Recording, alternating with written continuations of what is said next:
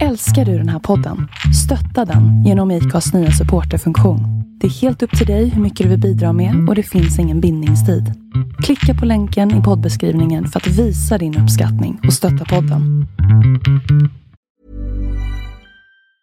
Many of us have those stubborn pounds that seem impossible to lose, no matter how good we eat or how hard we work out. My solution is PlushCare. PlushCare is a leading telehealth provider with doctors who are there for you day and night to partner with you in your weight loss journey. They can prescribe FDA-approved weight loss medications like Wagovi and Zepbound for those who qualify.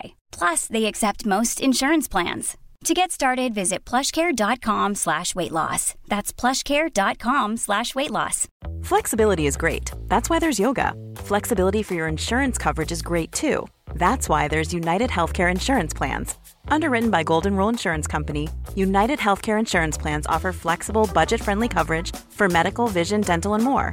One of these plans may be right for you if you're, say, between jobs, coming off your parents' plan, turning a side hustle into a full hustle, or even missed open enrollment. Want more flexibility? Find out more about United Healthcare Insurance Plans at uh1.com. Varför har det blivit en så eftersträvansvärd grej? Liksom? Vad är grej, liksom, vad, är, vad ligger attraktionskraften i fenomenet vanlife? Liksom? Mm. Ska vi säga det på tre eller? Ja, det kan vi göra. Ett, två, tre. Friheten. Husbilstrenden kan ju omöjligtvis ha missats av någon. Redan innan covid-19 så var ju svemester något som verkligen trendade. Mycket tack vare begrepp som flygskam, en ökad medvetenhet om flygets negativa påverkan på klimatet. Husbilslivet, eller vanlife, tycker jag även passar in i trenden att gå tillbaka till det mer avskalade, enkla och minimalistiska.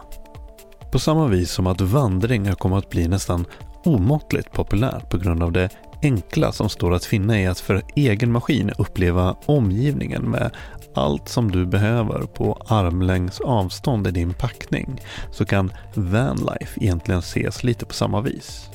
Att helt oberoende av andra kunna bestämma tempo, ditt del och slutmål, hur länge du väljer att stanna på samma plats och inte minst att det bara är du som bestämmer om det ska svängas höger eller vänster.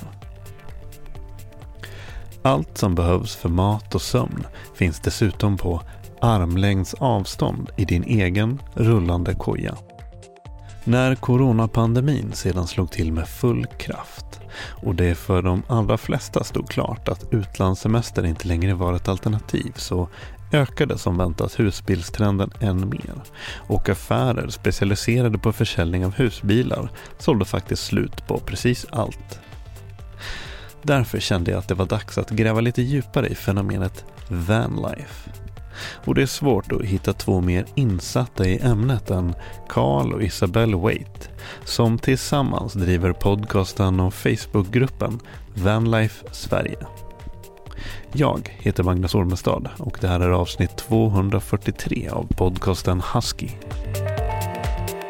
Husky spelas in i samarbete med Naturkompaniet. Men innan intervjun så ska vi även bekanta oss med ett nytt svenskt företag som även jag just nu är involverad i. A-Camp. Mitt namn är Öje Holt. Born and raised i Dalarna. Eh, jag har bland annat eh, jobbat länge på Microsoft Har tagit hand om Xbox-lansering. Jag har varit nordisk VD på Spotify. Jag har haft en eh, europeisk chefsroll på Apple. Det här är min tredje startup. Och det är väl första gången jag känner att både hjärna och hjärta är med. Och startupen heter A-Camp. Där jag är grundare tillsammans med Paul Berggren. Vad, vad är idén och tanken bakom uh, A-Camp? Idén och tanken bakom A-Camp är att vi ska hitta helt nya typer av unika spännande ställplatser för de som primärt är då det vi kallar för vanlife. Det vill säga aktiva eh, användare som vill se och göra och upptäcka Sverige och andra länder på ett helt nytt sätt. Och idén den föddes väl lite grann ur ett... Eh, alltså du har ju en husbil själv. Egen frustration. För Precis. I, i, i, nu, faktiskt. Jag har haft en husbil nu i fem år, Magnus. Och eh, med det sagt, då, jag älskar att åka runt med den eh, kors och tvärs. Men jag har inte älskat hela infrastrukturen runt omkring. Det var väldigt svårt att söka, hitta, boka platser. Utan, eh, jag, och jag vill ju inte, jag tror inte flera med mig vill inte stå kanske på en traditionell camping när man har en, en van eller en husbil. Vi har lanserat eh, vår första version. Eh, du hittar oss där appar finns och du hittar oss även på acamp.com. Eh, vi kommer ha ju, våra riktiga lansering är väl första mars, eh, god tid inför nästa säsong. Ehm, vi jobbar för fullt med produkt. Vi har precis stängt, eh, nästan stängt vår investeringsrunda som kommer gå till att rekrytera lite nyckelpersoner och eh, göra klart eh, 2.0-versionen av Acamp. Vad, vad ser ni liksom att ni kommer in och, och, och löser för problem för, eh, för, för campers? Ja, men det, är, det, är, det är flera saker. Då. Eh, jag är med i de här, det finns ju ett antal såna här Facebookgrupper då för husbilar och campar och vanlife. Eh, och det är, väl, det är väl tre frågor som konstant dyker upp då. Uh, ena är liksom, jag är på väg till Strängnäs eller Kalmar eller vad det må vara. Uh, finns det något ställe för mig att stå? Det är det ena. Uh, när man väl kommer dit då, då är den andra frågan, var finns det någon ledig plats i så fall? Kan, liksom, finns det någon ledig plats åt min van, husbil? Och den sista frågan är, när man väl är där och har parkerat, vad gör jag nu då? för jag vet också att de här vanlife-generationen, de vill, de vill göra saker. De vill äta gott, dricka gott, de vill aktivera sig, de vill vandra, vet, paddla kanot, bada eh, etc. Eh, så det är väl de tre vanligaste frågorna som, som vi tror att Aiken faktiskt löser, eller vet. Ja, men våran, våran, våran mission and vision, Magnus, är eh, dels då, nu, nu har vi lanserat 1.0. Eh, den löser liksom den här grund, grunden, säga, hitta sök och boka och betala för en, en, plats, en övernattning. Där är vi idag. Liksom. Och det finns inte idag redan. Så redan där är vi liksom ett steg före. Uh, steg två, uh, som vi släpper då senare här tidig vår, uh, då ska vi liksom lösa syftet med resan.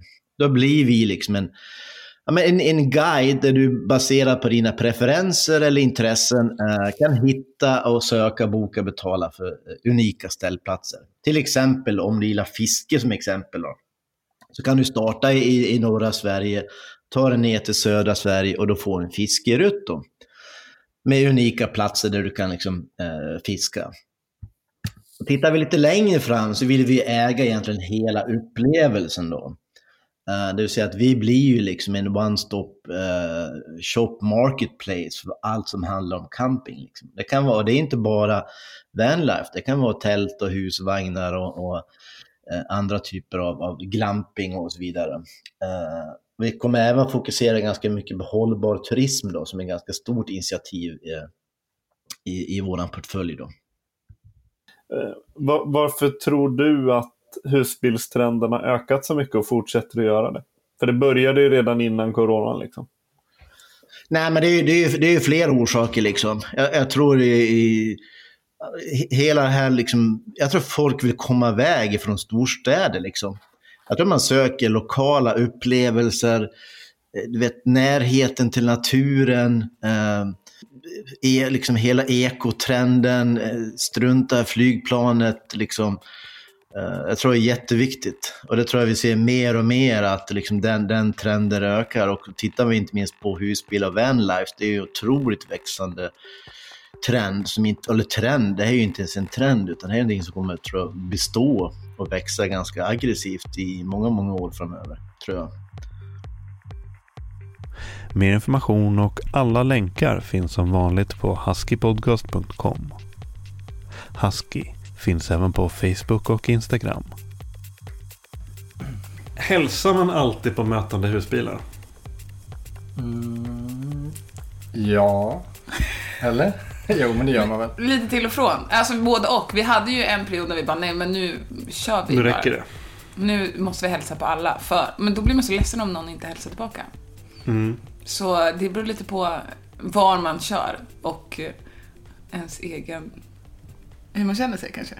Ja, vad är det för dagsform? Så åker man så här nära stränder i juli. Då gör man det inte för att då är det, så mycket, då är det för mycket husbilar typ. Då Ja. orkar man inte. Ja, men eller så här på motorvägen. Ja, just det. Mm. Då är det med fingret. nej, fy fan. Oj!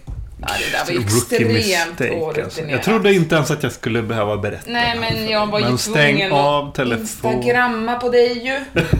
Så, förlåt. Jag ber om ursäkt. Får du notiser på Insta? Eh, nej. Eller vadå? Jo, om man blir taggad i någonting. Ah, ja, ja, ja. Okej, okej, okej. Vilka appar har ni notiser på? Alltså vilka... Men det var inte Instagram nu, nu var det ett sms. Jaha, okej. ja, okej. men ja, jag ja, det men... var därför jag hade telefonen framme, för Ja, att jag jag ville det dokumentera dina härliga miner som du gjorde. Jag har nog inte notiser på någon app, för jag blir så jävla stressad av det. Mm, det är också frustrerande eftersom att man aldrig får tag på dig då. Nej. Det är precis så det ska vara. Du har telefonen in, som vanligt, du har den inlindad i folie, silvertejp, avslagen i, längst ner i ryggsäcken. Japp. Mm. Oladdad. Ganska ofta oladdad faktiskt. Ja.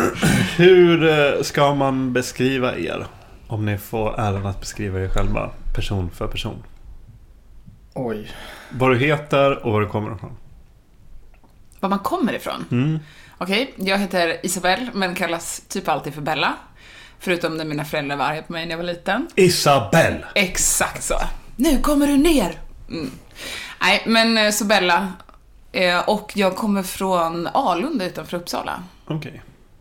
Hade de fog för att vara arga på dig ofta? Var du ett busigt barn? Ja, jag var nog riktigt jävla jobbig faktiskt. Mm. Mycket skrubbsår. Mycket skrubbsår. Gräs... Eh, Gräsfläckar, eh, mycket inte komma hem. Jag har till och med lyckats göra så att det blev skallgång hemma i byn en gång. du du var missing people före missing people. Ja, precis. Alla var ute och letade med bilar och... Var någonstans var du då? Vad satt du och- och tryckte? Nej, jag var med min kompis i ett gammalt nerbrunnet eh, hönshus som vi hade tänkt att flytta in i. det var sommar och ljust ute. Hur skulle man veta hur mycket klockan var liksom? Jag, ja, jag har nog jag har också orsakat skallgång på förskolan. fast, fast jag var nog, jag kan se, jag ser ju När du jobbar som lärare? Nej, som, som barn. Tur. Men, men, men jag, var, jag kan tänka mig, du var nog den som så initierade det här att nu ska vi gå och liksom gömma oss någonstans. Eller gå iväg. Medan jag var den här som bara, kompisen som hakade på liksom. Och den som inte står för sina... Nej, precis. Alltså, jag blev livrädd. Ja, just det, okej. Men är det bra, har det mönstren, är det mönster som har följt med er eh, in i det vuxna livet? Att du har ofta blivit medlurad, Kalle. och Bella ofta hittat på fanstig. Uh, nej, jag tror nog att vi har nog varit ganska duktiga på att hitta på saker alltså på egen hand innan. Men det är kanske är det som så här, fört oss samman också. Just det. Sätt, tänker Mm. jag. Vadå, att jag initierar saker och du bara hänger på? Nej, nej, men att vi båda är duktiga på att initiera saker egentligen. Ja, just det. Och gillar äventyret. Ja, Och Ja. kanske inte säger nej så ofta. Precis. så är det Eh, nog. Men, men eh, du är inte från Uppsala? Nej, jag är från eh, Stockholm. Eller Sollentuna. Sollentuna. Ja, om man ska vara mer Mm. specifik. Vad någon slags kort summering då på era respektive uppväxter? Vad var ni för... Du var lite lantlig, har vi fått ett hönshus, det var skallgång. Sollentuna, var det lägenhet eller var det villa eller var det liksom... Eh, jag är uppvuxen i villa. Mm, mm. Eh, med så här, jag vet inte, jag var ju med i scouterna när jag var eh, yngre. Och mycket, ja men, åka skateboard, cykla BMX, eh, hänga ute i skogen. Mm. Ja, så tror jag. För eftersom det här är någon typ av friluftspodd så är man ju, intre- är ju intresserad av att på något sätt ringa in er bakgrund i friluftslivet typ. Så att eh, det har ändå varit med er från barnsben. Mm. Ja, Alltså, men det som jag tror är roligt för min del är nog att om man kollar på mina föräldrar så där, så har de inte varit så intresserade av det. De bara shit, nu har han börjat i scouterna. Ja, precis. Nej, men jag vet inte. Men det kommer väl, alltså, det kommer väl därifrån någonstans. Men mina föräldrar har ju inte varit intresserade. Din mamma har ju berättat att hon tältat en gång och det slutade med att hon gick och la sig i bilen istället. Ja. Så det har väl liksom, ja. Men jag vet inte, jag skyller på scouterna tror jag. Men vad, vad liksom... eh, Jag antar att det var någonting du gillade. Och knöt du det samman med liksom hela den här BMX skateboard-grejen? Liksom? Var det... Ja, alltså jag tänker scouterna kom väl egentligen först och sen så kom väl alltså, skateboard och BMX. Men jag tror det var väl, alltså jag tänker det var väl att man var ute och med kompisar och ja, gjorde saker, hittade på Mm. saker. Jag vet inte, det kunde ju vara också, vi hade ett naturreservat ganska nära där vi bodde och där var man ofta och ja, men cyklade dit för att bada på sommaren och sådär. Eller ja, leka i skogen. Så. Och Bella då, förutom att vara ute på rymmen? Jo men alltså jag har nog inte fattat det förrän eh, liksom jag har blivit äldre hur mycket jag fick med mig från mina föräldrar.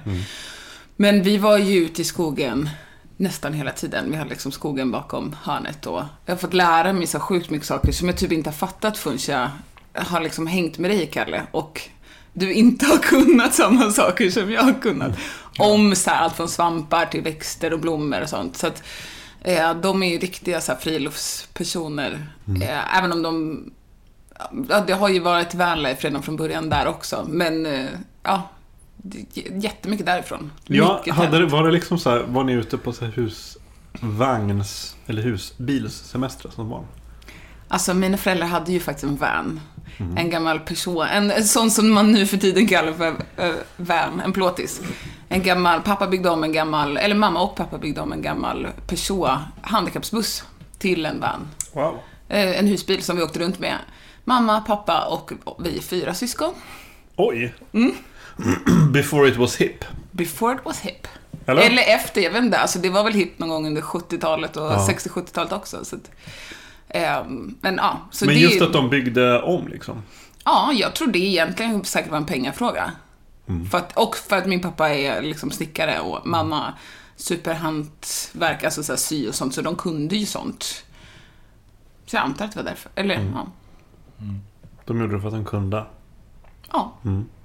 Jaha, men... men eh, och det var någonting som du gillade då, Ja, I guess. Ja, ja, ja. Mm. Alltså, det finns inget bättre än att åka runt i en koja ju. Nej, nej. Så det, ja, jag tyckte det var helt fantastiskt. Och sen så när den packade ihop så tältade vi ganska mycket. Och sen så har vi haft någon annan husbil och att- Men det har varit mycket liksom i Sverige, lite i Danmark och så här, men runt friluftsat oss. Ja, och jag, jag har ju inte varit runt och campat någonting med, med mina föräldrar. Det var nog mera chartersemester där. Hade det inte varit för scouterna då hade du liksom bara suttit och tryckt in i stan. Ja, ja men det, det finns nog en risk för det Mm. faktiskt. Alltså, jag vet inte, det är lite så här, eller det är spännande att se att man har odlat någon form av ja, men, intresse för att vara ute i naturen utan att ens föräldrar kanske Mm. har det så supertydligt. Alltså visst, man hängde ju ute i trädgården och sådär och typ de påtade i landet. Mm. Och man själv hatade och allting som hade med ja, landet eller liksom så. Men ja. Men in, inga husbilssemestrar när jag var yngre. Men för du, eller ni bägge surfar också? Jag surfar. Ja. Eh, och har väl gjort det i nästan tio års tid nu. Ja. Det är mer ju. Ja, jag har sagt tio år i 15 år. Men det är någonting, det är liksom en avknoppning ifrån skateboarden och gissar jag. Ja, precis. Alltså, det har väl, alltså brädor har väl funnits med. På Snowboard på ett, också. Ja, snowboard också. Mm. Så på ett eller annat sätt liksom. Eh, så det är väl en, någon form av röd tråd som har funnits ända sedan ja, ungdomen liksom. Mm. Men var det liksom stora då? Alltså, när jag började surfa så var, jag, då var det i Indonesien. Ja. Eh, Backpacker-tiden. Yes, precis. Så jag och en kompis var nere på en surfskola där. eh, Och fick blodad tand. Och sen, jag vet inte, jag kommer inte ihåg, vi var väl där i två månader eller något sånt där. Mm. Eh, och blev riktigt bitna. Mm. Eh, Men sen så tog vi ju med oss det hem eh, och fortsatte i Sverige också. Och man fick höra att ah, man kan surfa på Tora liksom. Mm. Eh, Och sen har det väl växt därifrån. För det var väl, gissar då, lite grann precis kanske strax innan eller precis i början av liksom när på något sätt surf började även bli lite, accept, inte accepterat i Sverige utan mer att folk blev medvetna om det på ett annat sätt i Sverige. Liksom att man faktiskt kunde surfa här och det hela den här cold water-grejen och så. Ja, alltså jag tror det här var väl kanske runt 2008 eller något sånt där. Eh, Men jag tror att det tog nog ändå alltså så några år till innan det liksom spred sig till en ännu större... Jag vet inte, nu, jag, jag tror att mycket har nog att göra med att det finns rätt mycket svenska surfskolor och sådär det. runt om i världen. Liksom. Och det har väl på något sätt lagt grunden för att det har Ja, växt. i kombination med Instagram och våtdräkter. Absolut. Absolut. Ja, men det är väl typ det som är... Ja, alltså jag vet ju de som så här, eller så här, folk som surfar Tora i början. Jag vet de körde ju liksom så här med diskhandskar och någon jävla, ja men någon gammal sliten eh, dykardräkt som de silvertejpar. Mm. ja. Men eh, absolut, det gör ju, möjliggör det är lite behagligare upplevelse eh, nu Mm. kanske än vad det var tidigare. Har ni en dalahäst som heter Doris på? Mm. Vi har fått den av en av våra lyssnare. Nej. Jo. En kille som heter Liv som vi har eh, träffat flera gånger på olika... Har han gjort den åt er? Ja, Wow. imponerande. Och för att runda av den här bakgrunden, eller vad man kan säga. Det här med jobb och karriär. Vad ville ni bli och vad blev ni? Eh, ska du? Kan. Eh, jag kan börja. Vad Ja. ville jag bli? Jag har nog velat bli det mesta, men jag har ganska så här, snabb brintid. Så att jag har velat vara allt från eh, typ jurist till äventyrare till fotograf till ja, allt, allt möjligt. Men ehm, jag till slut utbildade mig till journalist. Mm. Och det är det jag har jobbat som de senaste, är det 10 eller 15 år? Jag vet inte. ja, 10 åren tror jag. Ja. Ehm, ja, men vad jag ville bli när jag var liten. Jag har nog aldrig tänkt, eller jo, nej, jag vet fan vad jag vill. Jag ville nog bli allt och ingenting liksom. Men du svarade lite grann på en eh, tanke jag hade. För just det här att du sa äventyrare som ett av, de, ett av många alternativ. Så liksom att upplevelsen har liksom ändå liksom det här... Ja, men vad ska man säga? Outdoor friluftsintresset har ändå på något sätt på något plan funnits med i framtidsvisionen. Ja, men Vad verkligen. du vill bli och vem du vill bli och så vidare. Ja, alltså vi, jag och min mamma har varit runt på extremt mycket så här utställningar och, och massa olika grejer. Och en som verkligen fastnade eh, var ju Göran Kropp.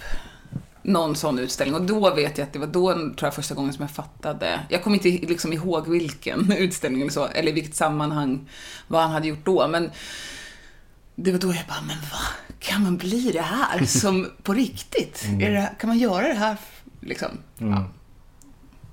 Just det. Ville du bli Göran Kropp?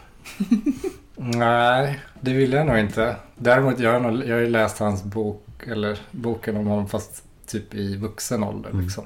Eh, men eh, jag, vet, inte, jag har väl i perioder alltså, konsumerat ganska mycket liksom, äventyrslitteratur. Mm. Eh, allt, ja, allt möjligt. Äventyrsromantiker? Ja, det ska jag verkligen säga Mm. att jag är. Eh, Och i mångt och mycket kan jag ibland, alltså du vet att man känner ibland kanske att man mer i stunder att man har läst mer om det än vad man själv har gjort liksom. Mm. Ja. Det tänker jag är standard. Ja. Ja, men det är väl lite så här någon slags... Att läsa, det är ju att resa på något sätt. Mm. absolut. För att, med risk för att låta som någon pretentiös bibliotekarie. Men det är ju lite sant. Alltså är, man börjar ju på något sätt upplevelsen innan då. Ja, ja, ja verkligen. Man, man drar ut på det liksom. Mm. Det är väl bra. Klimatsmart. Ja. Men... ehm, Ska ni säga någonting om hur ni träffades? Eller när ni träffades? Varför ni träffades? Och hur länge sedan det var? Mm. Ja, eh, 2008 typ. Eller 2007 kanske. Däromkring. Ja, men Mm. vi träffades på en nation i Uppsala. Och sen så drog vi båda ut och reste. Surprise, surprise. Fast åt olika håll. Mm. Ja, Ja. du var i Asien en sväng och jag var i Centralamerika. Och så följde ni varandra på resedagboken. Vi ringde till varandra, eh, vilket resulterade i extremt höga telefonräkningar. Ja, som kom som en kall dusch. Ja, och sen så slutade det med att vi faktiskt möttes upp och reste ihop i tre månader. Wow. Istället för att jag, jag var egentligen på väg hem, men vad gör man inte för kärleken? Precis. Ja, och du, men då, då var ju du också för, du testade ju på att surfa. Ja, men jag har försökt lära mig surfa de senaste 13 åren, men det har gått sådär. Det var därför jag bara skakade på huvudet när du frågade om surfet. Men ja, ja, ja. Ja, och jag försöker fortfarande få inbiten. ja, ja. Du fick ju en longboard i födelsedagspresent. Hon bara, åh, tack. Lite så. Kul. Men är den till dig eller till mig? Nej, jag skojar. Nej, men jag har ju faktiskt surfat lite på den. Ja. Jag är bara inte så bra på det. Nej. Men det är kul. en. Det är kul. En, Ja. precis. Men, men hur kom ni in på... Eller, det blev kanske inte helt som en, från en klar, blixt från klar himmel att ni skulle skaffa en husbil. Nej. Alltså, alltså för min del så det kommer ju verkligen från liksom så surfkulturen Mm. med så här folkabussar och sådär. Och jag hade första gången som jag var ute i en van liksom på någon form av resa. Det var ju med några kompisar i just en gammal folkabuss. Mm. Som vi kuskade runt i, i Norge med i en månad. Uh, orsaka extremt långa köer på E6an och folk liksom så här stirrar på en. Och bara, "Äh, vad fan gör ni? Eh, men, eh, men det var ju extremt härligt liksom. Det var, vad var man då, 20 kanske. Mm. Eh, och efter det var väl jag fast ganska mycket. Mm, men sen så tror jag att det var liksom lite av en sån här... äh, Lägga ut en krok och fråga så här. Du, husbil kanske? En plåtis kanske? Och då var ju du rätt... ta- Alltså du var ju inte sen på att haka på det. Nej. Men så var det ju som att vi bara, vi kan ju ingenting om bilar och vi kan ju ingenting om att bygga en van och sådär. Så då bara, känner vi någon som? Så bara, hmm, mamma och pappa. Skulle inte ni vara intresserade av att bygga en van tillsammans med oss? Och det roliga var ju att de blev svintaggade på en gång. Och Jaha, bara, gud. Jo, verkligen. Wow. Ja, ja, alltså verkligen. Eh, min pappa är också en projektexpert, så han älskar att ha projekt. Eh, och mamma var, är ju lite mer den här, så här eftertänksamma, kloka som bara, "Åh, okej. Men hon tyckte ändå också att det var väldigt kul. Mm. Så, så blev det. Men vadå, det blev Doris eller? Mm. Mhm. Visst. Så det var er första... Er första kärlek? Ja, eller egentligen så började vi ju faktiskt med en vanlig Volvo kombi. Mm. Alltså om man ska prata om att liksom sova i en bil. Mm. Det var väl egentligen första steget. Att Ja. vi slängde in en madrass i... En gammal 740. Mm. Ja. Och kuskade runt i den en sommar. Mm. Mm. Eh, och sen så, så här, det funkar ju svinbra på sommaren liksom. Men sen om man skulle vilja vara längre period eller liksom när vädret inte är med. Då ja, föddes väl också idén på att ha någonting mer, eller lite större. Mm. Lite mer bekvämt. Ja, exakt. Presentera Doris då. Doris är en Mercedes Sprinter Mm. eh, från 2005. Eller? 2003. Ja. Ja. 3, 5, inte så noga. Give or take. Ja, exakt. Eh, som vi har byggt om i ganska klassisk liksom. Eh, alltså har man varit inne i en plåtis eh, husbil så, har, så är det ungefär det upplägget liksom. Har man sett den har man sett alla. Ja, men lite, alltså, vi Alltså, har följt det klassiska upplägget liksom. Planlösningsmässigt att man kan rotera framsätena. Det finns plats för fyra. Det finns bord där framme. Köket är liksom direkt in till vänster när man kommer in genom sidodörren. Det finns en säng längst bak. Mm. En toalett. Och jävligt mycket förvaring under sängen. Så man I det så kallade garaget. Säger man så? Ja, men det är något som jag har lärt mig ganska nyligen. Jag tycker Jaha. det låter extremt roligt. Ja. Ja, det Garaget kallas, i bilen. Ja, precis. Många har ju så här cyklar och sånt där. Typ mountainbikes. Mm. I garaget. Ja, precis. Men, men vad heter det? Nu vet jag inte riktigt hur vi ska ta det här vidare. Uh, vad, jag tänkte kanske, kan inte bara först hela den här vanlife-romantiken som fenomen liksom. Om ni skulle föreställa er att ni står och håller en föreläsning inför initierade människor om när ni ska prata om fenomenet vanlife. Liksom det här äh, vad, vad, hur, hur, vad, vad, vad kommer liksom... Äh, varför har det blivit en så eftersträvansvärd grej? Liksom? Vad är grej, liksom, vad, är, vad ligger attraktionskraften i fenomenet vanlife? Liksom? Mm. Ska vi säga det på tre eller? Ja, det kan vi göra. Ett, två, tre. Friheten. Nej men alltså grejen är den att jag tror att det finns många olika saker i det. Men eh, jag tror att det dels är eh, liksom en reaktion på att folk inte lika, alltså folk inte vill flyga lika mycket. Att folk har insett att det går, finns svin mycket fint här i Sverige och Men nu Norge pratar, du, nu liksom. pratar du 2020. Ja, när tänkte du Ja, då? men jag tänker alltså obundet av tid. Alltså jag tänker liksom, det, alltså som en nästan, det kan ju nästan, alltså för all del, det här kommer vi prata om också. Ja. Men jag, jag tänkte liksom nästan så här ännu flummigare, ännu fluffigare gränser. Liksom kanske, det här är ju liksom How the West was won. Liksom, så här, ge sig ut med diligensen och hästarna. Mm. Liksom, så här. Det är liksom den här uh, upptäckarlusten och det här liksom... Eller? Ja. Har jag en väldigt rosa skimrande bild av det hela? För det, är liksom så här, det, är inte, det här var ju... Det här har ju kommit i vågor. Det här var ju som ni sa, så här 60-70-talet, USA liksom. Mm. Dina föräldrar byggde om liksom så här. Kan ni inte ha en liten historisk eh, genomgång? Tänk att ni är med i P1-stil. Ja, men jag vet, alltså så här, jag, jag tänker på Alexander som vi intervjuade. Mm. Som pratade om, eh, vi intervjuade en arkitekt som skrev ett examensarbete om vanlife. Och han hade ju liksom gjort en, del, en hel del research. Det var ju, visst, det var ju ur ett, någon form av arkitektperspektiv. Men han pratade ju redan om liksom, ja men när man upptäckte Amerika Mm. med västern att man, folk åkte runt i sina, med häst och vagn. Mm.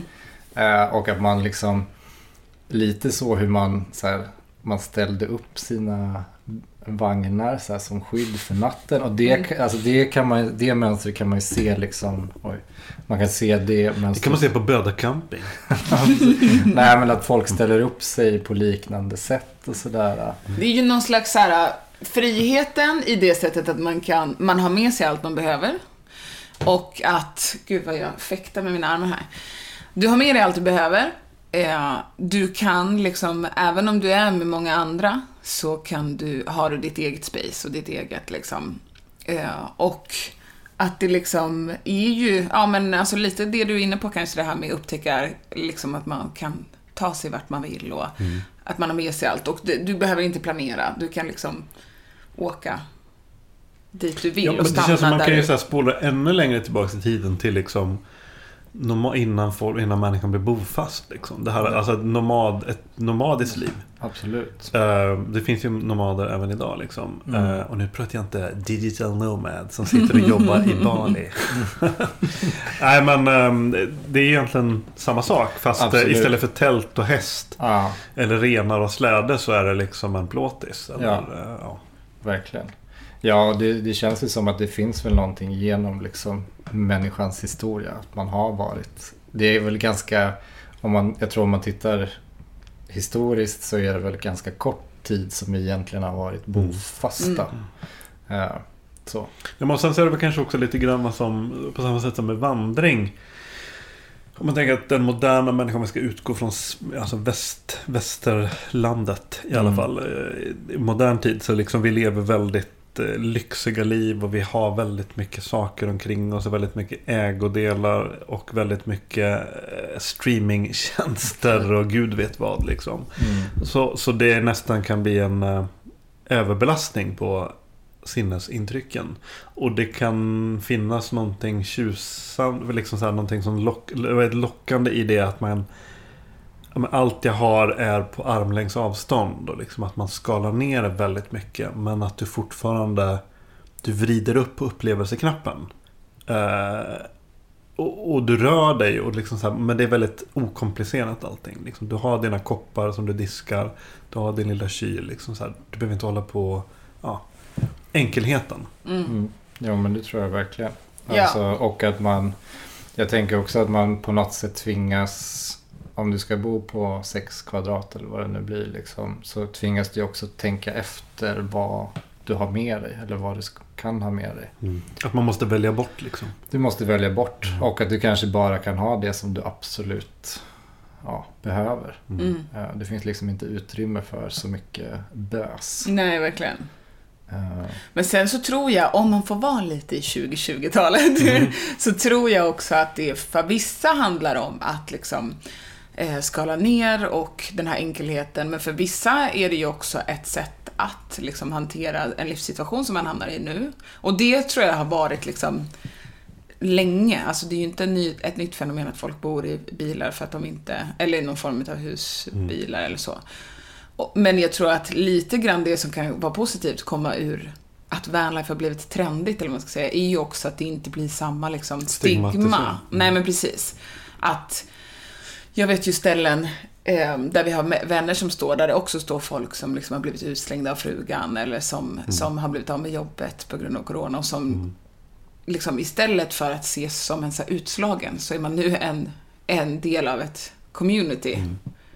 På ett sätt som ju känns positivt att det blir så istället. Ja, det är intressant. Mm.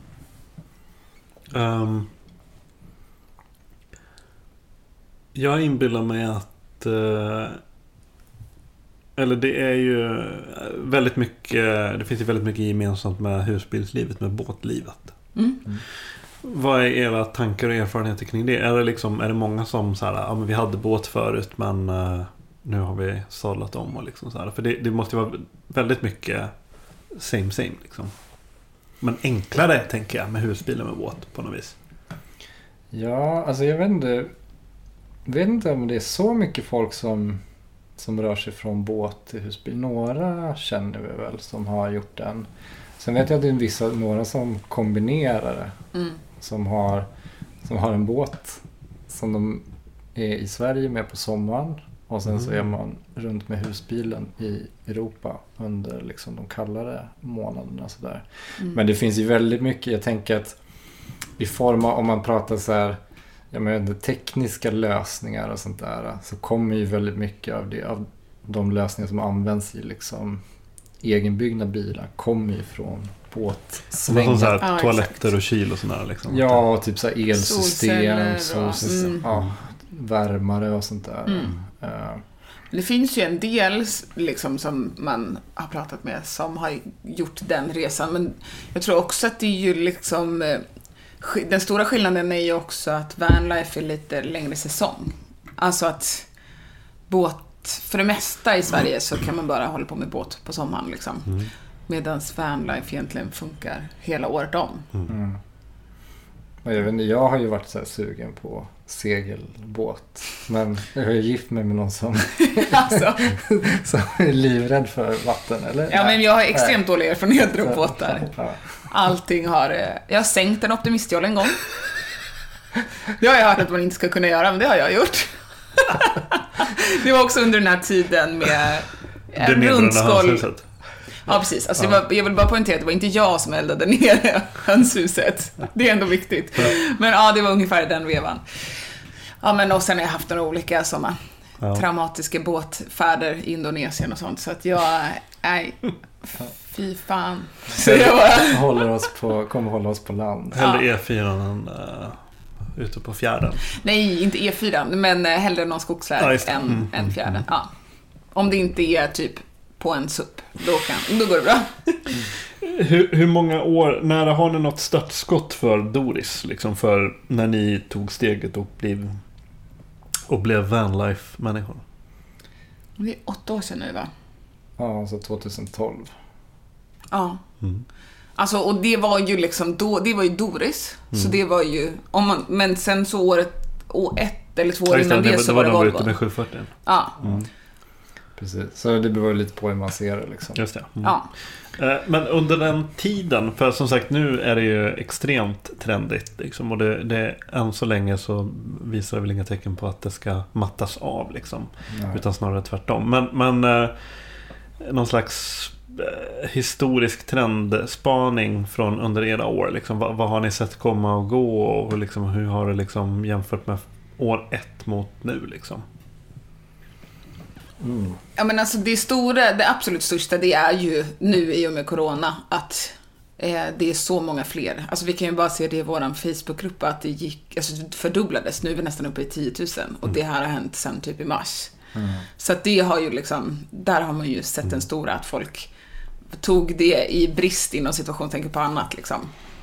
Men sen så tror jag att i början så var det ganska mycket Jag tror, I början så handlade det väldigt mycket om att visa den här, alltså så här positiva sidan. Eller härliga, alltså så här mycket bilder tagna från sängen genom bakrutorna. Liksom. Alltså så här, ja men någon så här form av schablonbild. Och hur Ja men väldigt så Instagram. eh, Mm. Ja, och det tycker jag ändå man har sett. Alltså så här, det har kommit, det har ju skett lite skiftet. Alltså det finns ju fortfarande där väldigt mycket. Men jag tror att det finns också så här att folk vill problematisera det lite mera eller visa på att allting inte alltid är guld och gröna skogar liksom. Nej, mera prata om det som det verkligen är istället för att bara... bajstankar. ja, exakt. Ja, eller ja, så här hemska upplevelser när man ska tömma toan och vatt, vattnet som tar slut blir väckt av polisen eller vad det Ja, kan vara. precis. Liksom. Så. Nej men ja, det håller jag med om verkligen. Och sen så tror jag att det har varit lite olika. Alltså ett tag så var det liksom egenbyggt bara. Som var liksom någon form av tanke om att det var det enda som var vettigt. Och sen så har det ju också varit... Fast sen har folk fattat att det spelar ingen roll. Det är ju inte det som... Vi vi försöker verkligen predika det, att det är ju mera så här livsstilen och upplevelserna som spelar roll. Det spelar ingen roll vad du åker i för någonting liksom. Och det tror jag ändå att många har fattat. Eller vad man ska säga. Fattat. Det låter som att det är vi som har... Men alltså, ja. Men det är väl kanske en mognadsprocess också. Ja. Men jag tänker också att det är så här. Jag tänker att det har breddats tror jag. Alltså till vilka som tilltalas av det. Mm. Om det kanske från början var, jag vet inte, par i 20-årsåldern eller ungdomar i 20-årsåldern kanske, 20-25. Till att det nu liksom är alltså äldre människor, barnfamiljer. Liksom, ja. Ja, jag tänkte liksom om ni ska få eh, blanda lite eh, fördomar och eh, erfarenhet och tankar och liksom försöka kategorisera lite vilka, vilka typer av vilka typer, vilka så här sublabels finns det inom husvagns vanlife-livet? Liksom, vad är det för typ av, vad är för ty- kan man liksom så här stolpa upp fyra, fem olika kategorier? I såväl fordon som människorna i dem. Oj. Äh, fan, det är skitsvårt. Alltså det är så mycket bredare än, än vad folk kanske tror. Alltså det är ju verkligen på våra träffar och, och när vi har varit runt så är det liksom folk i alla åldrar. Och då menar jag liksom, den yngsta jag träffat var väl två veckor liksom. Och den äldsta, som jag vet hur gammal den var, var ju typ 80 någonting. Ehm, Och det är alltid från en och en halv miljons bussar till liksom en 740. Liksom. Ja, exakt. Och det är ju liksom... Det är klart att det finns olika. Det finns ju de som är liksom pensionärer som kanske därför har friheten att åka runt och så finns det de som är digitala nomader som du lite hånfullt sa. Men eh, sen så finns det ju också så här, de som är sjukskrivna eller utförsäkrade eller liksom de här som, som har det, det enda sättet att resa för att man måste kunna lägga sig och vila när, när helst det behövs. Liksom. Ehm, och sen så finns det ju de här, någon slags äventyrs... Ja, men som kanske använder det som ett sätt att så här, transportera runt alla äventyrsgrejerna som man vill hålla Mm. på med. Ja, Eh, och så här, ja, använder det som någon form av basstation. Mm. Men sen är det ju så här, folk med barn, utan barn. Alltså, nej, jag tycker att det är skitsvårt att kategorisera. Det kanske krävs någon från ut, utsidan ja för att ni, göra det. för, ni, ni är liksom för biased. Ja, jag- ja, på ett sätt så kan ja. Och jag vet inte, men det är ju också så här, alltså, jag tänker att många som så här, men lockas av vanlife, alltså jag tänker typ av äldre personer, är ju kanske de som, för många kanske man tänker att det är, eller camping liksom, med så här böda camping och sådär. Men att det finns äldre personer som inte känner sig hemma i den typen av camping som, ja, men som har hittat hem liksom i, Mm under paraplyet vanlife Mm. istället. Liksom. Mm. Ja. Ja men precis. För det, det Man kan ju skilja lite på så att säga gammal klassisk camping som är böda. Mm. Eh, man åker dit och nu pratar jag då 100% från fördomar bara. Men man åker dit typ veckan efter midsommar. Så är man där fyra veckor. Man kanske till och med har samma plats varje år. Mm. Och så man åker dit och sen ställer man ut staket, parasoll och sen så rör man inte på sig. Nej. Utan du köper billigt, nej, du köper inte billigt vin. Du kanske har med dig vin som du har gjort i dunkar under vintern. nej men liksom, menar, och det är väl ingen fel med det, alla är liksom to each his own. Liksom. Men att de, de stannar där. Ja. Eh, Och sen så åker de hem, sen så står husbilen där under presenning till nästa midsommar. Liksom. Eh, och den andra typen av, eh, det är mer, man åker till, man rör sig. Liksom. Det är resan som är målet. Liksom, så här. Det, Ja. ja. ja, men så är det väl absolut, tänker jag. Alltså så här att, ja, det är väl lite två olika kategorier eller vad man vill få ut av det liksom. Mm. Ja. Jo, men det tror jag säkert. Sen finns det kanske de som gör båda, men det är, jag upplever mera att det är ganska det är uppdelat. Och sen så någonting som jag, jag har upplevt på camping när jag har varit yngre, eller också tror jag är mina fördomar, det är att på camping då känns det inte som att man, alltså du, som du sa, du har ditt staket och du kanske hälsar på grannen som du har haft stått bredvid i åtta år, men det är inte som att så, här, så fort det kommer en ny person så är man så här, men tjena hej! Vart är du på väg? Nej men precis, vad gör du? Hur är Ja, läget? Vill du ha en ja. kaffe? Medan det är det som är skillnaden, upplever jag. När vi träffar folk på vägarna så blir det ju så här, men vad var det där för bil? Vad har du? Hur har du löst det med det där? Alltså du vet, man Vad börjar har du i garaget? Ja, exakt. Precis. Jag menar att man börjar prata och liksom connecta kring eh, saker som inte har att göra med, eller ja men säg vanlife generellt och inte liksom vad man jobbar med eller, ja men att man vill prata med varandra på ett sätt. Mm, Ja. mm.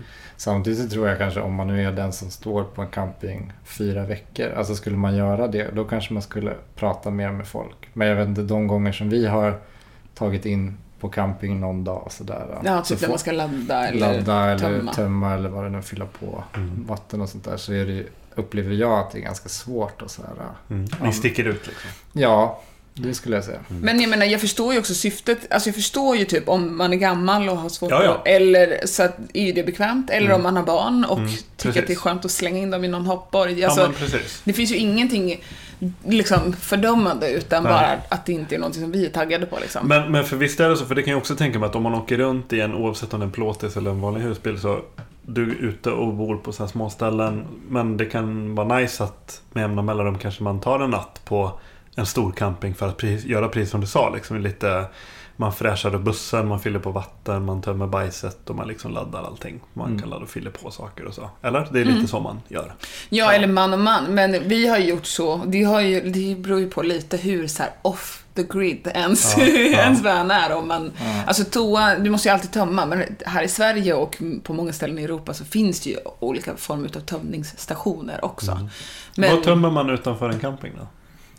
Här i, i Sverige så finns det ju, har ju vad det, Vägverket på ganska många ställen runt efter de större vägarna. Så finns Okej, det, Vid rastplatser typ? Ja, där finns det så du kan tömma liksom. eh, Va, hur, hur länge klarar man sig mellan tömningarna i snitt om man bajsar en gång om dagen?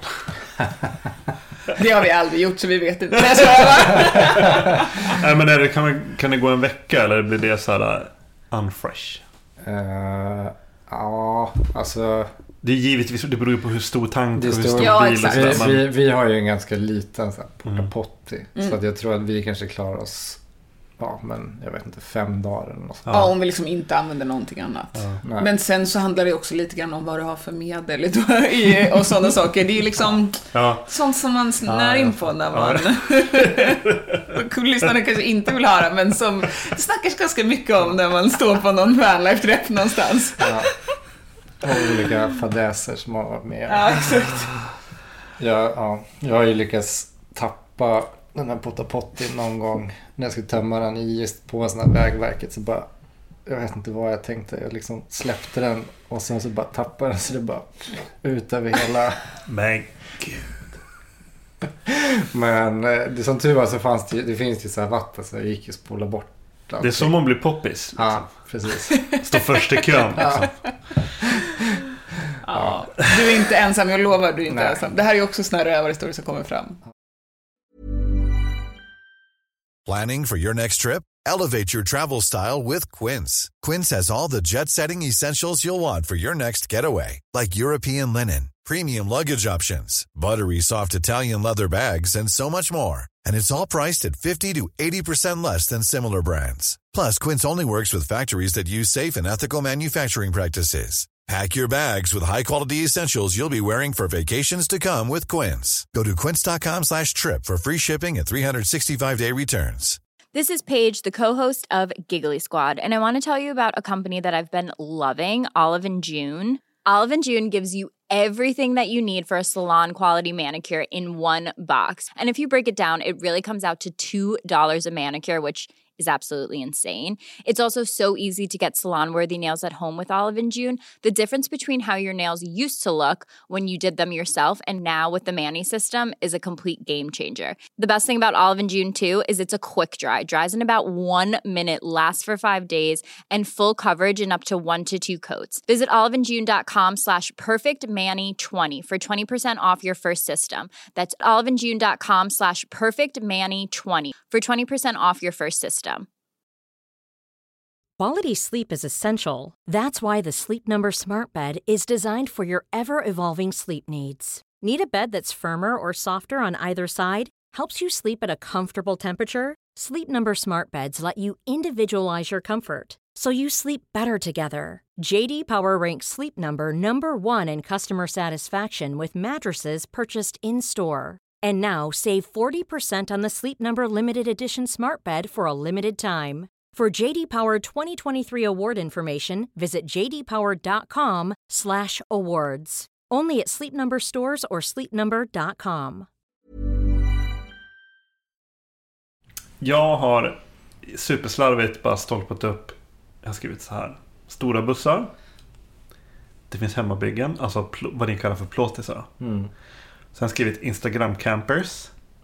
Det är sådana som kanske typ ser snygga ut på bild men som kanske inte används sådär jätteofta. Utan det är kanske sådana som har kanske ett osunt intresse av att putsa, polera och att allting ska vara så. Men sen så blir det typ att de knappt använder den för att den står mest All right. eller? Finns det? Och sen så har jag fortsatt här. Overlanding. Mm. Eh, citationstecken, frågetecken. Och taktält, frågetecken.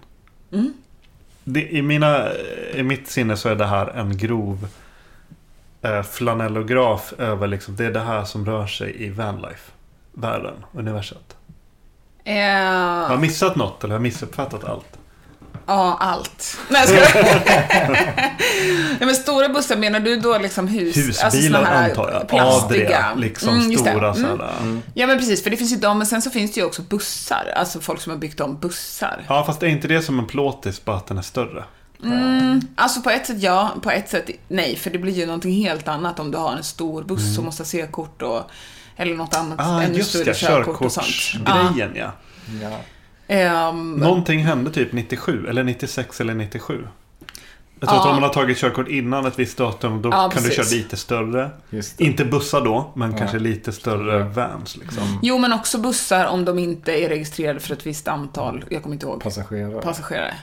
Att man får Ja, fast jag, jag får inte köra en gammal SL-buss. Alltså jag tror att det har att göra med hur många är registrerade Men för det måste att ju ha köra.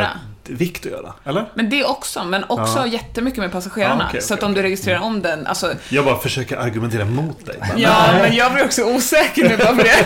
Måste få det. Ja. Ja, jag, jag, jag lägger mig platt, för jag vet inte.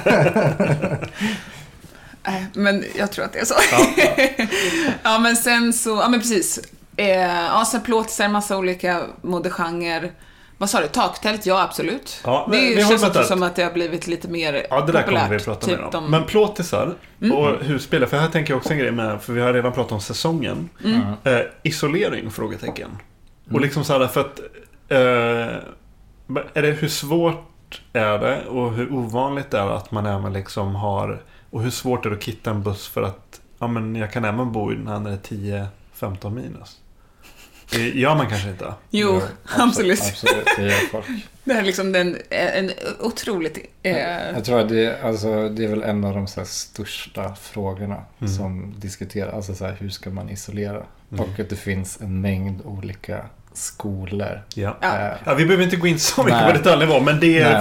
Nej. Men det går absolut att, att, att göra så att du kan ha den alltså, vin, under vintern. Ja, Ja. Och, men det handlar ju mycket om värmekälla då också. Att liksom, det måste ju både vara isolerat, men du behöver ju också med största sannolikhet tillför någon form av värme. Jag har sett så här sköna bilder på folk som har små kaminer. Mm. Och det är ju ganska vanligt i båtar också, jag fått Mm. lära mig. Och det är inget konstigt, bara man inte är dum i huvudet. Mm. Att man faktiskt kan elda. Ja. Ja.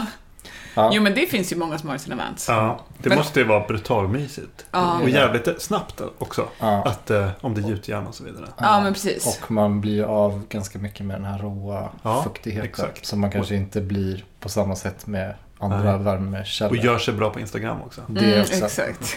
Men vi vet ju också folk som har tagit ut sina för att det blir för varmt. Eller för att Ja, det blir det. liksom, du vet om de också har en kokplatta på den så kan de inte koka kaffe. Då måste de typ ha öppna dörrar. Även fast det är Ja. 20 minus för att annars Ja, men kokar jag man. Så fattar. att, ja. Mm. Ehm, ja, men hur vanligt är det att man har vinterrustade bilar? Om man kan säga? Alltså, jag tror typ att det är vanligare än vad folk är ute på vintern. Ja, jag Eller vad tror du? Ja, alltså det skulle jag nog säga. Jag tror nog att alltså, folk ändå bygger med någon form av, ja, att det ska klara väldigt mycket. Men sen så vet man ju att många kanske ändå ställer av den. Men den vanligaste värmekällan är då som en slags gas, gasolvärme? Gas? Ja, jag skulle säga dieselvärmare är det vanliga. För det är oftast billigast och enklast Ja. eh, att göra. Och isbjörnarna tycker väldigt mycket om det också. Just det. Exakt. Uh, miljöaspekten kommer vi återkomma till. Mm. Men uh, ska jag släppa er vidare till ja, men så Instagram campers som jag kallar det då? Är Mm. inte det så här, posörer lite? Inget fel med det. Men så här superputsade Volkswagen som de kanske inte bor med dem så mycket. Men det, de tycker det är kul att visa upp dem på. Det är Mm. kanske mer vanligt. Det är sånt som dyker upp i mitt så här, Instagramflöde typ.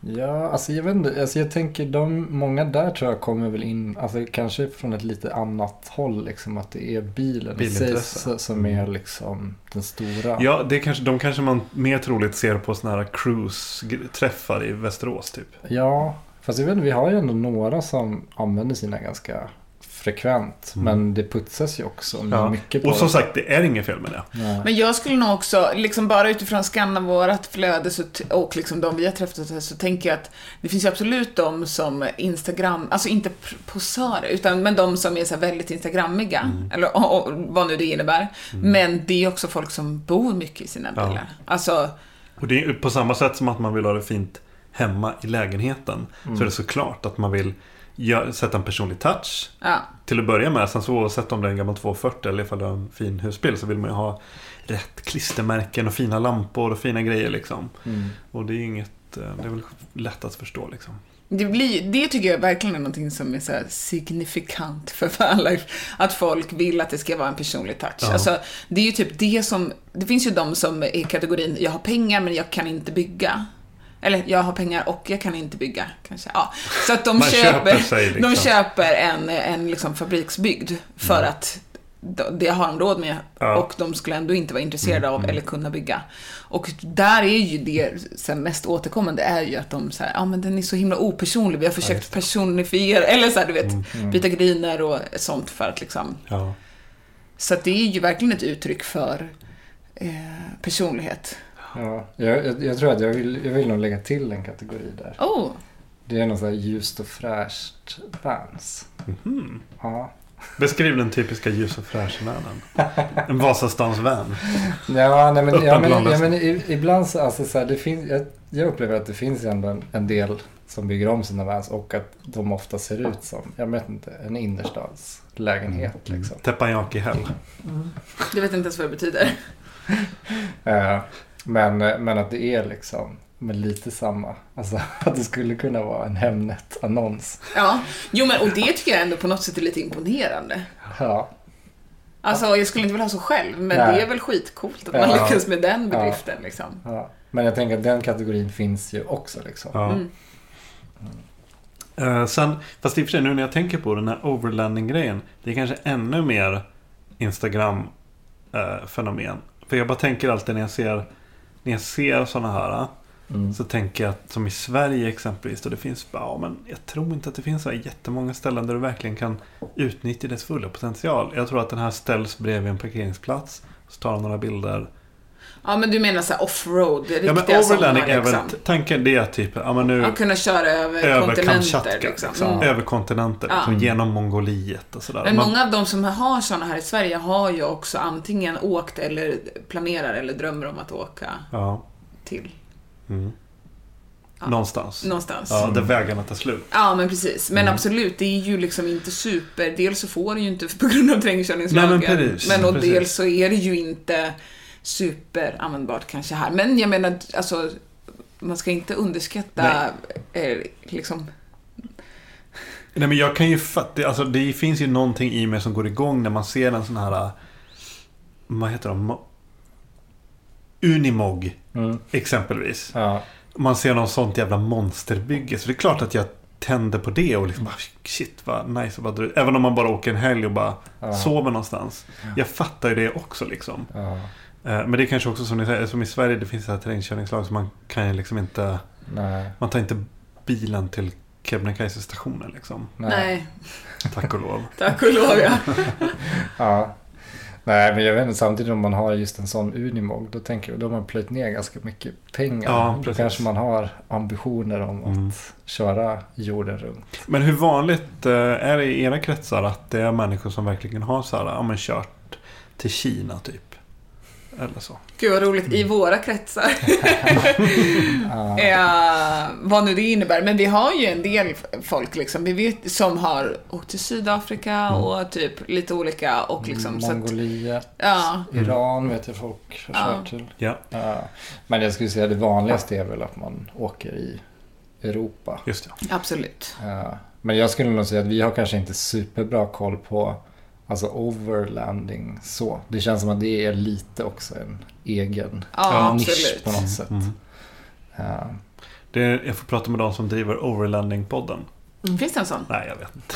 Det vore kul i så fall. Men vi har intervjuat Fanny och Emil som körde till Syd- Sydafrika i Okej. sin Toyota Hiace kanske? Ah, taktält. Hi, Hilux. Hilux, just det. Ja, de hade liksom byggt en typ av låda slash tältaktigt. Det var så Ah. jävla coolt. Den vill Det jag flytta finns in ju i såna här verkligen. riktigt coola satser som det byggs, liksom så här, vad heter det, moduler typ som Ja. du sätter på pickisar. Mm. Så det liksom så att du har sängen där ovanför hytten Just det. och sådär. Ja, de hade liksom byggt en egen, men den påminner ju om liksom, Ja. den typen av... Ja. Där man höjer upp taket och alltså, nej, den var så cool. Den vill jag ha. Mm. Men för då, då kommer vi in på taktält. För det är också en, så här, en av mina hetaste spaningar just nu. Att nästa år kommer vara taktältets år, Mm. tror jag. Mm. Man kommer få se väldigt mycket sånt i sociala medier.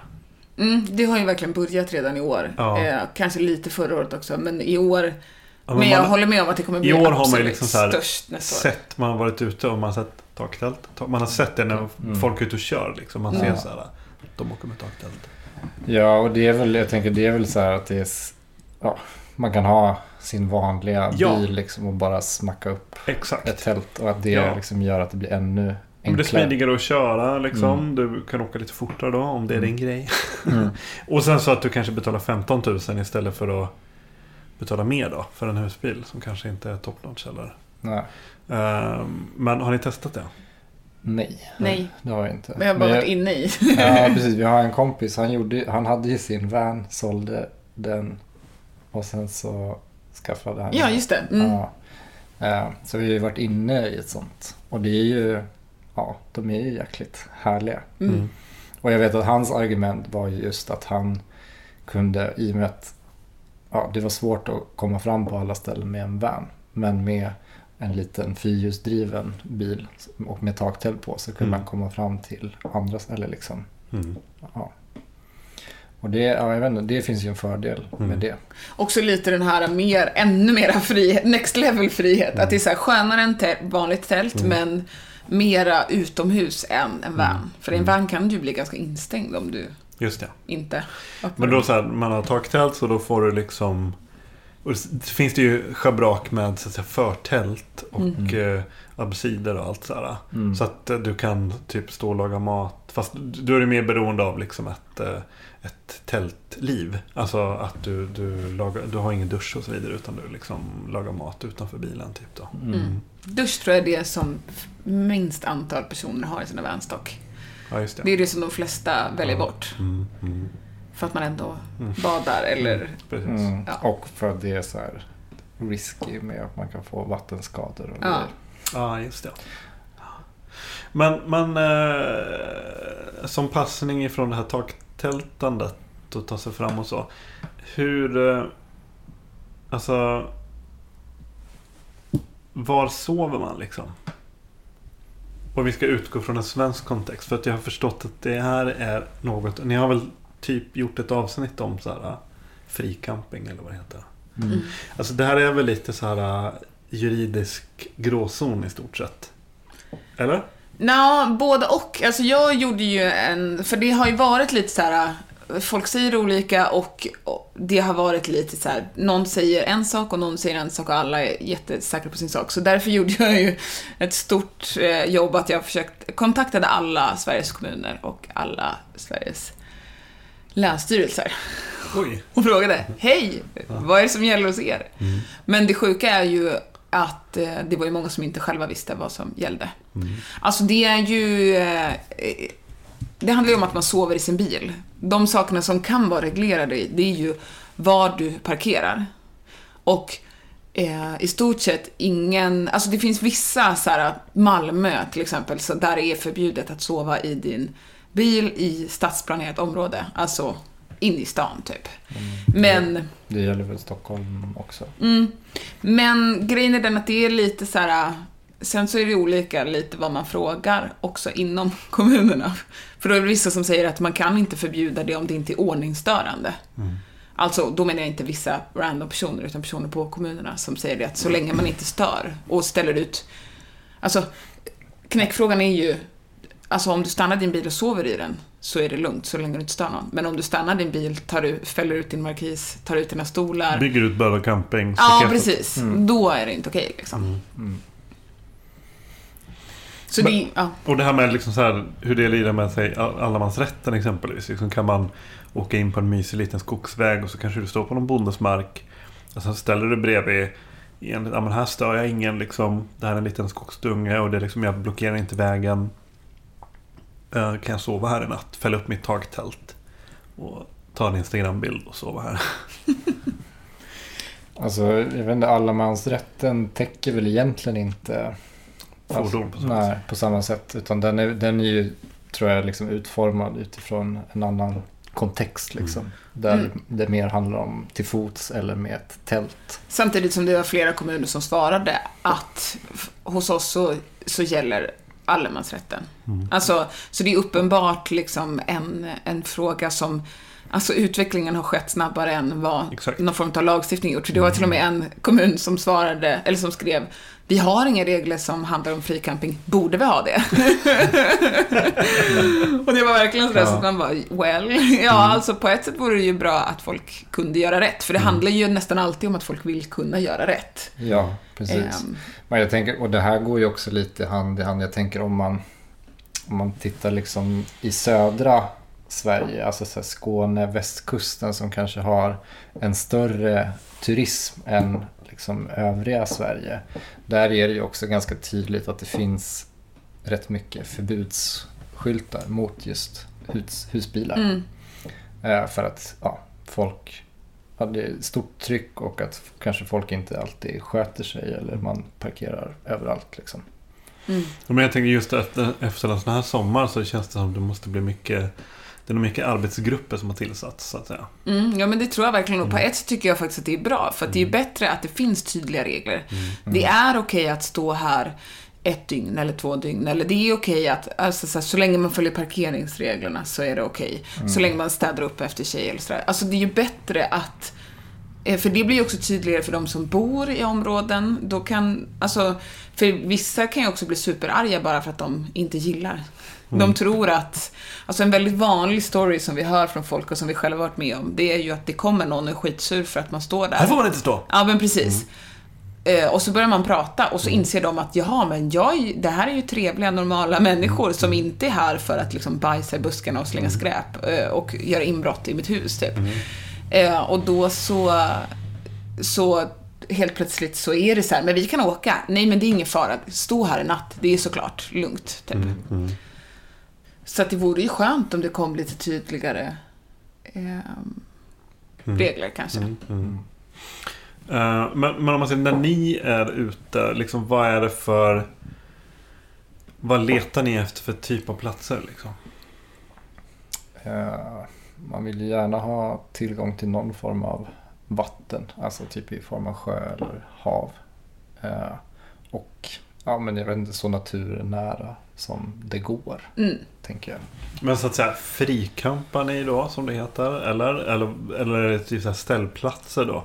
Som är någon slags mellanting där? Det är inte storcamping utan det är av platser avsedda för att övernatta med husbil liksom. Alltså vi frikampar väl oftast. Ja, nästan bara. Förutom om man är i städer, för då kan det ju vara... Mm. Då finns det ju ofta färdig, alltså sådana ställplatser som är Mm. anpassade. Mm. Och det kan vara nice för att man inte vill störa. Mm. Då står man på ett ställe där folk känner att det här är okej. Det sticker inte i mina ögon att det står någon där liksom. Men har ni något sånt eh, minne? Har ni blivit bortjagade någon gång? Liksom? Mm. Ja, men det har vi. Eh, vi, har, vi har blivit, uh, eller det har väl hänt flera gånger. När jag ändå tänker efter. Inte jättemånga gånger, men två, tre. Ja, Ja. Vi har blivit bortjagade av polisen två gånger, fast aldrig i Sverige. Nej. Dels i Biarritz eh, och dels i... Eh, Där måste de vara supertrötta på... Ja, Ja. folk som... Det kan, Bevisligen då. Ja. Eftersom de jagar bort det. Fast de var ändå väldigt så här, uh, alltså de var ju väldigt trevliga liksom. ja, Ja, det var inte på något sätt eh, aggressivt utan det var ja men här får ni inte stå. Ja, för där kom vi ju tillbaka. Vi stod liksom ovanför Basque som är ju en sån super, kändaste surfstranden typ. Mm. Och så kom vi dit, eh, tillbaka till Vänern och då stod det ju poliser där. Och eh, de var så här, eller ja, jag bara frågade, vill ni att vi ska flytta på oss? Ja. Mm. Då gjorde vi det. Så var det ju liksom inga problem. Men sen andra gången var ju Harlem, det var lite, under lite mer dramatiska former. Var någonstans? Harlem i, eh, am, i- utanför Amsterdam typ, eller i... Inte i New York. Nej. Jo, precis. Vi tog bilen. Eh, ja, nej, i, i Holland. Eh, då blev vi väckta mitt i natten. Det kom några lös med lampor in i bilen. Och så knackade de på. Dunk, dunk. Ja, så då fick man snällt gå fram och... Hej. Eh, och eh, ja, men till det, till det hör väl att man får ju... Där får man egentligen inte sova i bilen utanför camping. Nej, och det visste Vi, det, vi då, typ. då visst... Ja, ja, Jo, jag tror att vi visste det, men vi hade lämnat campingen Ja, och hej och hå och sen så... ja. Ja. Så då chansade vi och stod på en park, pendlarparkering typ. Ja, och det var ju så här klockan fem på morgonen. Men de var ju, alltså, de var ju supertrevliga också. Så här. Man fick visa passet och de bara, ja men ni vet att det är förbjudet. Eh, Jag bara, ja. eh, Förlåt. förlåt. Eller vi sa nog, nej det visste vi inte men nu vet vi. Eh, och sen sa han så ja för mig personligen så gör det liksom absolut ing- ingenting. Och egentligen skulle jag gett dig böter nu, men det struntar jag i. Och så sa de att, eh, men sov tre, tre timmar till och sen så kan ni flytta på er. Ja, ja.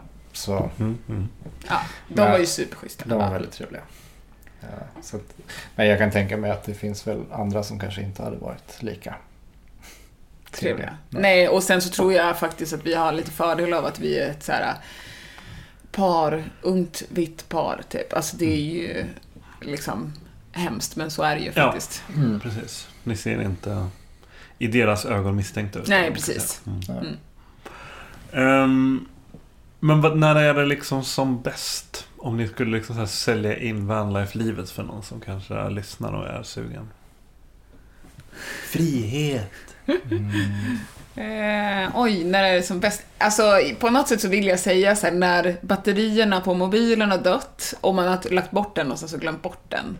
Och bara så här njuter, eller, bara så här hänger runt och kanske liksom har varit ute Livet i kojan. Ja, men lite så. Att så här, åh, vi tar ett bad. Så bara, fan nu är jag hungrig. Alltså så här, att det inte är massa måsten och inte är liksom en massa så här, ja men som, eh, ja men att man säger åh det här borde jag fota. Alltså det är ju någon slags nutidssjukdom liksom. Men, eh, Ja, nej men jag, jag tänker alltså lite samma spår att man, ja, bort med mobiler och kameror och allt vad det är. Och jag vet inte, man är någonstans där man antingen kan surfa, jag vet inte, springa, plocka svamp i skogen. Eh, Och man kan liksom ägna sig åt de aktiviteterna kanske på förmiddagen och sen kan man komma tillbaka till Vänern, laga någon god mat, ligga och läsa en bok, dricka Mm. lite kaffe. Alltså, ja. Men också... ja, och gärna stå med dörren öppen så man liksom har, Mm. ja, hör vindsuset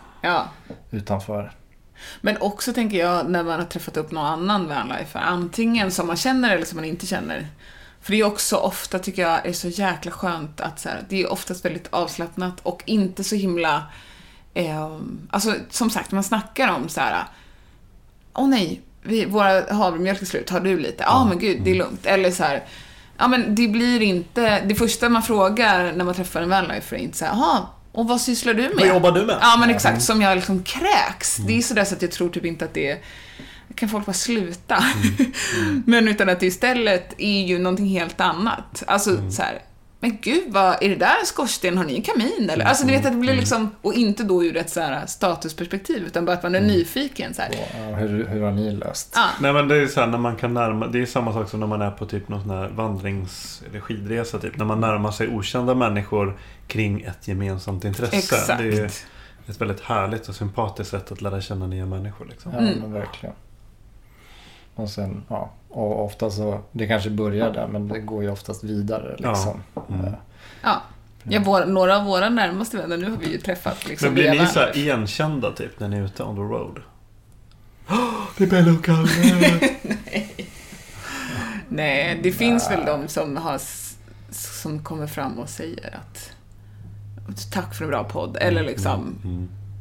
jag har fått så mycket hjälp av Facebookgruppen, eller så. Mm. Men Men det är kanske mer kopplat till, alltså så här, alltså man är på ett event med andra Ja. vanlifers, inte så här random på stan.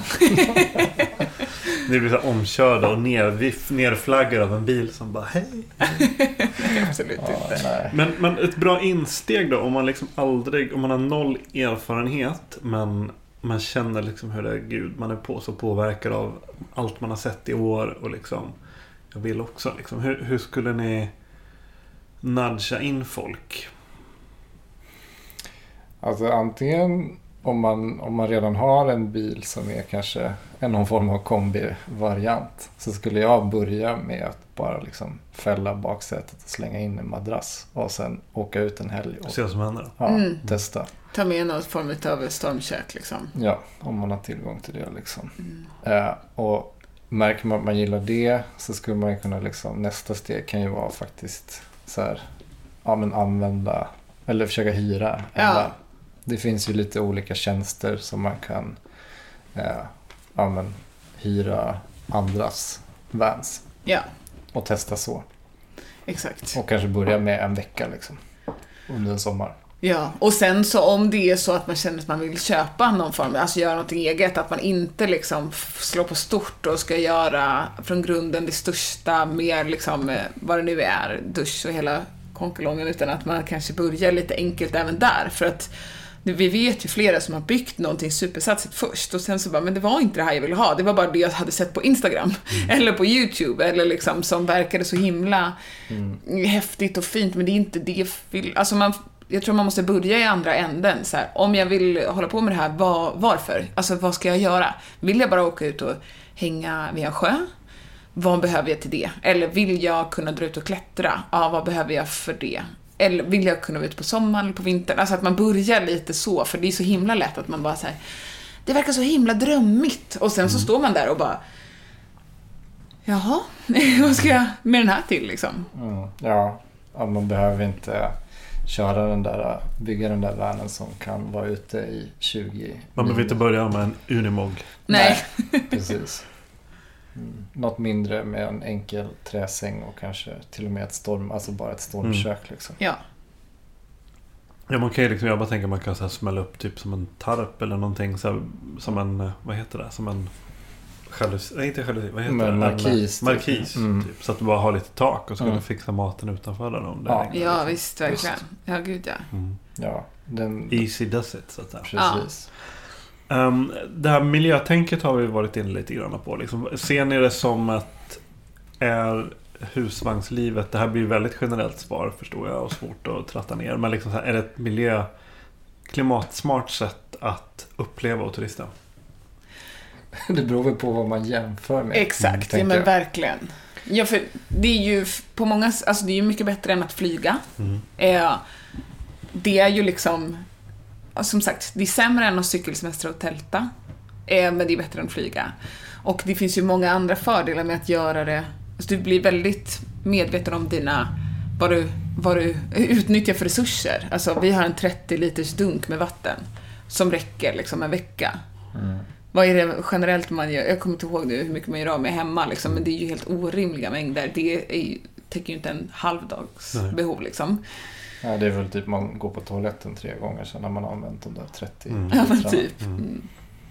Men upplever, man, upp, upplever ni liksom att eh, husbilsfolk blir liksom så ansatta av klimataktivister eller miljömedvetna? Att ni liksom så bara att ni blir lite hatade på typ? Nej, det har jag nog inte. Alltså jag, jag upplever nog kanske att många av dem, i alla fall alltså många som är dras till vanlife ändå har någon form av eller Miljötänka. miljö, Mm. miljötänk. Sen så kanske man också, alltså man vet väl någonstans i bakhuvudet att så här, ja nej det är inte det optimala. Men att det är lite så här om det står mellan att flyga ner till Portugal eller köra så ja. Men också att det handlar ju inte om att du så här kör, alltså det är skillnad på att använda en bil på det viset att man pendlar fram och tillbaka till jobbet, än att ta sin bil, åka ut i naturen, ställa den där, vandra, klättra, hänga, vad man nu gör. Alltså det är ju, alltså bilen per se är ju dålig för miljön, men det går ju att göra det på många olika sätt. Liksom. Och det är ju ändå en pågående diskussion i vårt community om så här, finns det en annan typ av bränsle som skulle kunna vara bättre eller kan man bygga om sin motor så att man skulle kunna, alltså så, här, så att, och det är ju många som är, alltså så här, man använder solceller och så här, så det finns ju verkligen ett tänk. Sen att man inte har kommit hela vägen till någon slags noll. Nej, men jag, jag kan tänka mig säga i argumentationen att det blir lite så här det här väldigt okonstruktiva allt eller inget på något sätt. Som om du är, ja du är vegan men du har en bil. Eller så här, jag är vegan men ja du har eh, skinnskor. Liksom. Att det blir på något sätt att, att eh, man blir lite kritiserad för att man gör lite men inte allt liksom. Men, eh, ja jag vet inte om du förstår vad jag menar. Jo, Men, eh, absolut. Ja, jo. Men jag upplever att vi är väldigt förskonade. Alltså det är snarare vi själva som försöker liksom föregå kritik genom att prata om det Ja. på något vis. Ja, ja nej, nej, precis. Ja. Och ja, jag vet inte. Det, förhoppningsvis så kommer det väl liksom ja, komma alternativ. Jag tänker på Olof, han har väl testat att tanka sin gamla Fiat med sån här HVO-bränsle. Mm.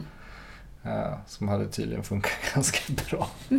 Vad är HVO? Det frågar inte mig. Jag vet. Ja. Alltså det, det, det ska väl vara diesel som är gjord på alltså så här, alltså restavfall tror jag. Det, nu, nu är jag ute på djupt vatten men det sägs Det väl- sitter någon hemma och Ah. hoppar och svär. Ja, säkert. Men att det ska vara lite bättre i alla fall. Mm. Jag vet inte. Eh, podden då? Ni har ju även en podcast. Ja, Vanlife Sverige. Hur länge har den hållit på? Ja, Jag tror att det är två år va? ja, Måste vara mer. två och ett halvt år är det. Två och ett Vi halvt. startade i juni. Vi har släppt 88 avsnitt eller något. Mm. Där vi eh, både var, varvar att snacka själva om olika saker som har med Vanlife att göra, men också väldigt mycket intervjuer med folk som håller på med Vanlife på olika sätt. Ja. Och då är det ju liksom både, jag tror att det kan vara intressant även för folk som inte är inbitna Vanlifers, för det handlar ju mycket om så här, ja men som de som pratade om Fanny och Emil som körde till, overlandade till eh, Sydafrika. Så här, hur var det, vad gjorde de och sådär. Och ja, allt från psykisk ohälsa till äventyr och matlagning typ. Mm. Och ni har även en Facebookgrupp. Facebookgruppen är då äldre än podden, eller? Mm. Exakt. Men shit, vad sa jag? 10 000? Ja, det börjar närma sig. Det är någonstans över 9000 i alla fall. Mm, wow. Ja, Och det är det, det väntade, de väntade frågorna antar jag. Det är lite så här öppet forum, eller? Ja, absolut. Mm. Det är väldigt blandat och det går lite i så här, eh, vågor ju. För att till exempel när det kom så himla mycket nya som människor som skulle börja bygga, då blev det ju extremt mycket isolering och vilken bil ska jag och sådär. Men sen så är det ju också folk som berättar om sina resor eller just det så här, jag är här, är det någon som är i närheten som vill ses typ? Mm, det är skitkul. Precis. Och isoleringsfrågan är väl het. Oh my god. Ja. Eh, och sen så eh, också Burning Van måste ni berätta om. Mm. What's that? ja, alltså det är ju en träff som vi inte startade. Nej, jag trodde det var ni som... Ja. Ja, men det är en kille som heter Jesper tror jag som initierade den i Facebookgruppen för fyra år sedan. Ja. Då skrev han bara så här, hallå, är det någon som vill ses? Eh, och då var vi på, på bröllopsresa. Visserligen i vanen, men i Norge. Mm. Så vi kunde inte komma. Men eh, sen så blev det väldigt populärt. Och då, eh, året efter, så de som hade anordnat, eller de som hade initierat det första året, frågades om vi ville vara med och Promota det. gör man inte, men promota, ja men precis. Välsigna det enkla eventet med närvaro. Nej men fy fan vad vidrigt. Oj, nu kommer vi här. Känner ni igen oss? Ja, det, var, det, var väl, det var väl i samband med att vi hade varit med i det tv-programmet med Kalle. Just det. Kanske, fick, ja. fick han det sagt också? Ja, när vi var med i TV. Skorna inne. Ja, men usch. Ja, nej men, eh, då, ja, men då fick vi frågan helt enkelt om vi ville vara med och ja, men typ promota det. Och sen så har det ju blivit, det är ju liksom precis som idén med Burning Man, det är ju så här, alla som kommer dit gör det Det finns inga man vill. regler. Det finns inga regler. Det, det görs, det blir vad det blir av de som gör, är där typ. Ja, ja. Så att eh, vi har ju också bara liksom varit med och promotat det och de senaste åren har vi ju liksom varit med och så här, planerat datum som i och för sig har varit ganska liknande varje år. Men ja. Och sen i år så var det ju mera att så här, dra i, Handbromsen. Ja, och säga ah, vi måste göra på något annat sätt i år. Det funkar inte att vi samlas. Ja, nej, för, för, men förra året så var det ju... Alltså det blev ju ganska stort liksom. Ja, som mest var det 130 vans där. Wow! Ja. Jäklar. Mm. Så att jag vet inte, det hade ju, alltså så här... Och det har ju bara liksom blivit fler och fler. Mm. Så att jag kan tänka mig att det hade varit ännu mera i år. Mm. Men nu blev det ju att vi körde Nu drog Tegnell i bromsen också. precis. Ja, precis. Så det blev så här lokala event istället. Mm. Och det blev också jättelyckat och jätteuppskattat. Så att det var ju Mm. positivt. Liksom. Eh, vi har ju redan eh, pratat väldigt mycket om Vanlife 2020. Liksom. Men, men om vi nu ska avsluta lite grann med att summera sommarsäsongen. Och liksom, vad tror ni... Eh, vad har hänt i år för hela Vanlife-världen? Och liksom, hur, kommer, hur, ser ni på 2021? Liksom, vad, vad kommer att komma i form av typ trender? Och, ja. Är det många som bara har testat i år och som aldrig kommer att åka igen? Eller är det många som har liksom blivit nya inbitna? Liksom? Vad, vad gissar ni? Vad tror ni? Jag tror absolut att vissa kommer bara ha testat i år. Eh, och sen när det går att flyga till varma breddgrader så kommer de vilja göra det istället.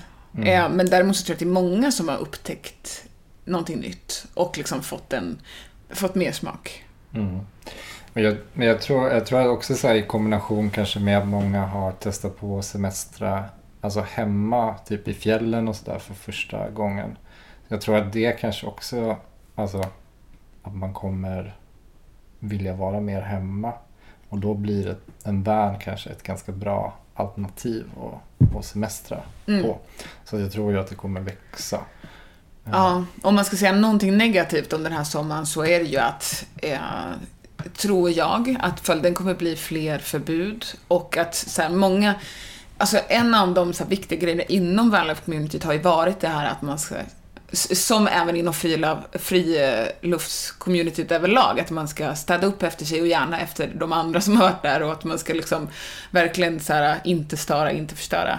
Men att många kan, alltså många jag vet inte om det är de nya, men folk har inte skött det så snyggt i år. Och det har På varit, samma sätt som att man vid Kebnekaise fjällstationer hade liksom mm, eh, var det upp mot typ hundra bara- Folk som bara har så här, tält, liksom. lämnat, liksom vandrat ifrån sina tält och kläder och så bara lämnat det där. Liksom. mm. Mm.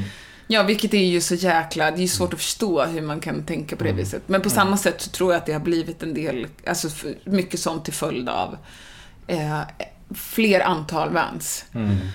Och det tror jag kommer generera fler förbud och liksom, det är klart att folk blir irriterade. Om det har kommit 20 stycken vans och betett sig som rövar, liksom, så är det klart att när den 21 kommer så förutsätter man ju att den också kommer vara en röv, fast den kanske inte är det. Mm. Ja, men jag hoppas att det liksom ja, kan vägas tillbaka på något vis, så att liksom vi får försöka promota och så här, informera men också promota mer att man ska hjälpa till att städa och sånt. Ja, och så kanske lite sunt förnuft då, liksom mot lokalbefolkningen. Att kanske hälsa på dem och prata med dem och liksom så här, Absolut. våga, våga liksom eh, eh, se sig själv som en god ambassadör liksom. Och Mm. våga Mm. knacka på och säga hej typ. Eller vad man ska säga. Mm. Mm. Absolut. Ja, men vi är ju alltid såna Hej hej, hallojs, Mm. hej hej. Jag vill lite nybakta bullar. Ja. Exakt. Nej men verkligen. Och jag tror att det går väl egentligen hand i hand också med att man ska ha ett öppet sinne liksom och Ja. försöka ja, vara trevlig mot andra.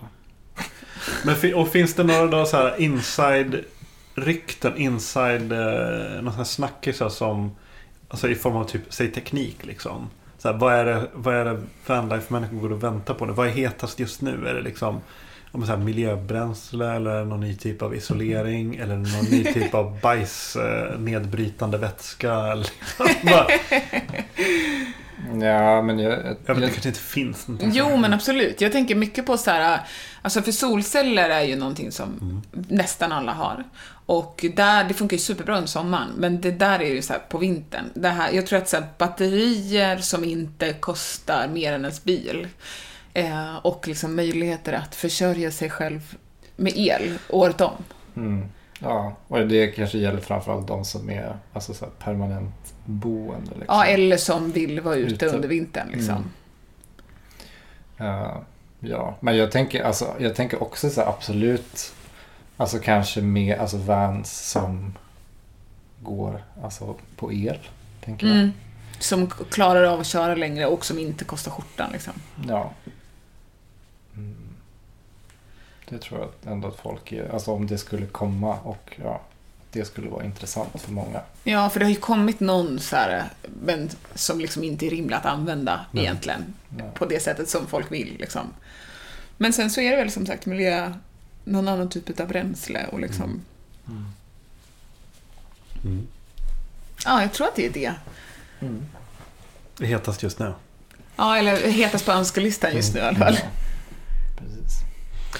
Ehm, har ni någonting annat ni vill liksom skicka med som en, den sista inspirationskaramellen för att man ska liksom våga kalla sig för vanlifer?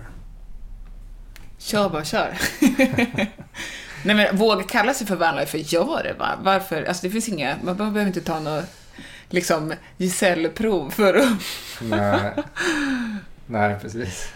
Vad har ni för er, helt för er egen räkning? Vad har ni någonting, eh, ni har haft lite strul med Doris, ni har skaffat en sjukt snygg 240 som jag har sett. Eh, men vad har ni liksom för egna för reseplaner som är kopplade till vanlife up ahead?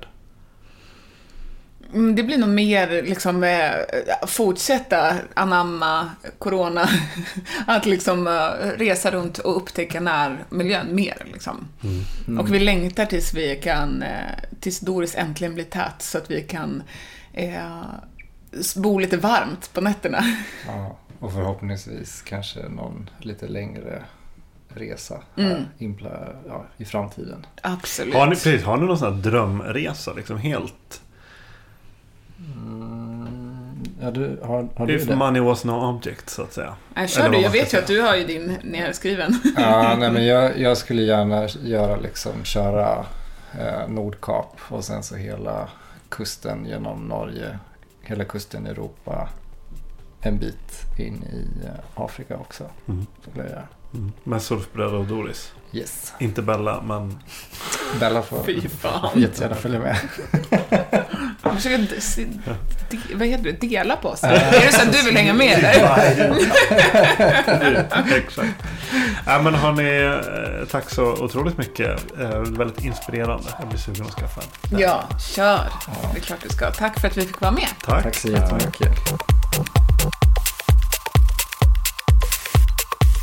Podcasten Husky finns på Instagram och på Facebook. Husky spelas in med stöd från Naturkompaniet. Musiken görs av Joel Möll.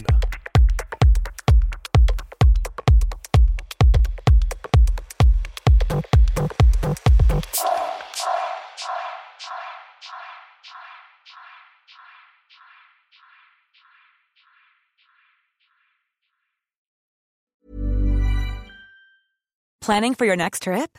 Elevate your travel style with Quince. Quince has all the jet setting essentials you'll want for your next getaway, like European linen, premium luggage options, buttery soft Italian leather bags, and so much more. And is all priced at 50 to 80% less than similar brands. Plus, Quince only works with factories that use safe and ethical manufacturing practices. Pack your bags with high-quality essentials you'll be wearing for vacations to come with Quince. Go to quince.com slash pack for free shipping and 365-day returns. Mom deserves the best, and there's no better place to shop for Mother's Day than Whole Foods Market. They're your destination for unbeatable savings, from premium gifts to show-stopping flowers and irresistible desserts. Start by saving 33% with Prime on all body care and candles. Then get a 15-stem bunch of tulips for just $9.99 each with Prime. Round out Mom's menu with festive rosé, irresistible berry chantilly cake, and more special treats. Come celebrate Mother's Day at Whole Foods Market.